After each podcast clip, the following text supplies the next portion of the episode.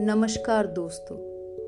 तो आइए शुरू करते हैं दो बैलों की कथा कहानी का दूसरा भाग। बैलों को पुरस्कृत करने की बात चल ही रही थी कि धुरी की स्त्री ने बैलों को द्वार पर देखा तो जल उठी। बोली, कैसे नमक हराम बैल हैं कि एक दिन वहाँ काम न किया भाग खड़े हुए।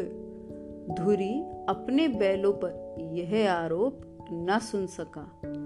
नमक हराम क्यों है? चारा, दाना न दिया होगा तो क्या करते? स्त्री ने रौब के साथ कहा, बस, तुम ही तो बैलों को खिलाना जानते हो, और तो सभी पानी पिला पिला कर रखते हैं। धुरी ने चिड़ाया चारा मिलता तो क्या भागते? स्त्री चिढ़ गई। भागे इसलिए कि वे लोग तुम जैसे बुद्धुओं की तरह बैल को सहलाते नहीं। खिलाते हैं तो रगड़कर जोतते भी हैं। ये दोनों ठहरे कामचोर।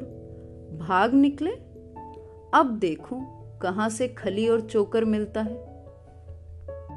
सूखे भूसे के सिवा कुछ ना दूँगी। खाएँ चाहे मरे। वही हुआ मजदूर की बड़ी ताकीद की गई कि बैलों को खाली सूखा भूसा दिया जाए। बैलों ने नांद में मुँह डाला तो फीका फीका, ना कोई चिकनाहट, ना कोई रस। क्या खाएँ? आशा भरी आँखों से द्वार की ओर ताकने लगे। धुरी ने मजदूर से कहा, थोड़ी सी खली क्यों नहीं डाल देता? मालकिन मुझे मार ही डालेगी। चुरा कर डाला ना दादा, पीछे से तुम ही उनको कहोगे। दूसरे दिन धुरी का साला फिर आया और बैलों को ले गया। अब कि उसने दोनों को गाड़ी में जोता?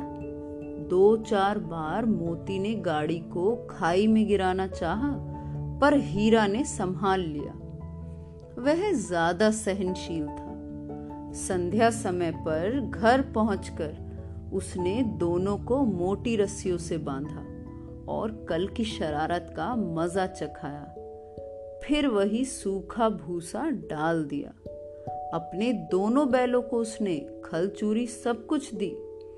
दोनों बैलों को ऐसा अपमान कभी न हुआ था। धुरी ने इन्हें फूल की छड़ी से भी न छुआ था। उसकी टिटकार पर दोनों उड़ने लगते थे। यहाँ मार पड़ी।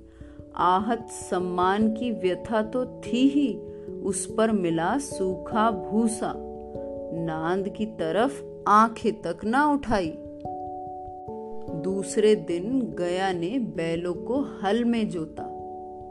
पर इन दोनों ने जैसे पाँव ना उठाने की कसम खा ली थी। वह मारते मारते थक गया, पर दोनों ने पाँव न उठाया। एक बार जब उस निर्दयी ने हीरा की नाक पर खूब डंडे जमाए तो मोती को गुस्सा बहुत आया। हल लेकर भागा, हल, रस्सी, जुआ, जोत सब टूट टाट कर बराबर हो गया गले में बड़ी बड़ी रस्सियाँ ना होती तो दोनों पकड़ में ना आते। हीरा ने मूक भाषा में कहा, भागना व्यर्थ है। मोती ने उत्तर दिया, तुम्हारी तो इसने जान ही ले ली थी। अब की बड़ी मार पड़ी। पढ़ने दो। बैल का जन्म लिया है तो मार से कहाँ तक बचेंगे? गया दो आदमियों के साथ, दौड़ा आ रहा था। दोनों के हाथों में लाठियाँ थी। मोती बोला, कहो तो दिखा दो मज़ा, मैं भी लाठी लेकर आ रहा हूँ।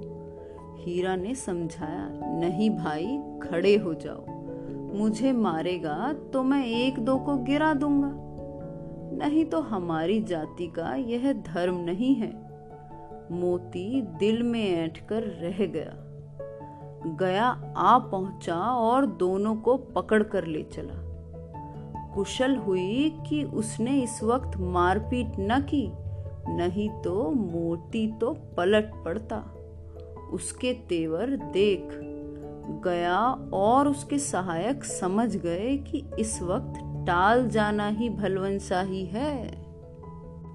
आज दोनों के सामने फिर वही सूखा भूसा लाया गया। दोनों चुपचाप खड़े रहे। घर में लोग भोजन करने लगे। उस वक्त छोटी सी लड़की दो रोटियाँ लिए निकली और दोनों के मुँह में देकर चली गई। उस एक रोटी से इनकी भूख तो क्या शांत होती, पर दोनों के हृदय को मानो भोजन मिल गया। यहाँ भी किसी सज्जन का वास है। लड़की भैरों की थी।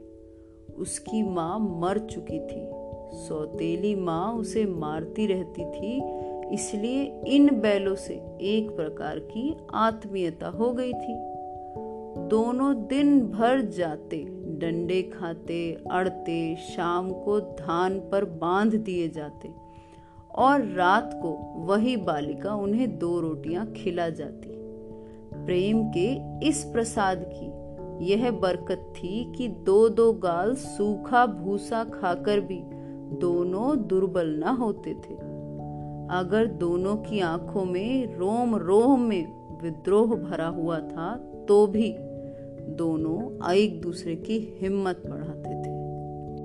एक दिन मोती ने मूक भाषा में कहा, अब तो नहीं सहा जाता हीरा, क्या करना चाहते हो? एक आध को सींगों पर उठाकर फेंक दूँ? लेकिन जानते हो, वह प्यारी लड़की जो हमें रोटियाँ खिलाती है, उसी लड़की को जो इस घर का मालिक है, वो बेचारी अनाथ हो जाएगी अगर हमने उस घर के मालिक को मारा, क्योंकि ये उसी की लड़की है। तो मालकिन को फेंक दूँ, वह तो इस लड़की को भी मारती है। लेकिन औरत जात पर सींग चलाना मना है, यह भूल जाते हो तुम। तुम तो किसी तरह निकलने ही नहीं देते। बताओ, तुड़ाकर भाग चले? हाँ यह मैं स्वीकार करता, लेकिन इतनी मोटी रस्सी टूटेगी कैसे? इसका एक उपाय है।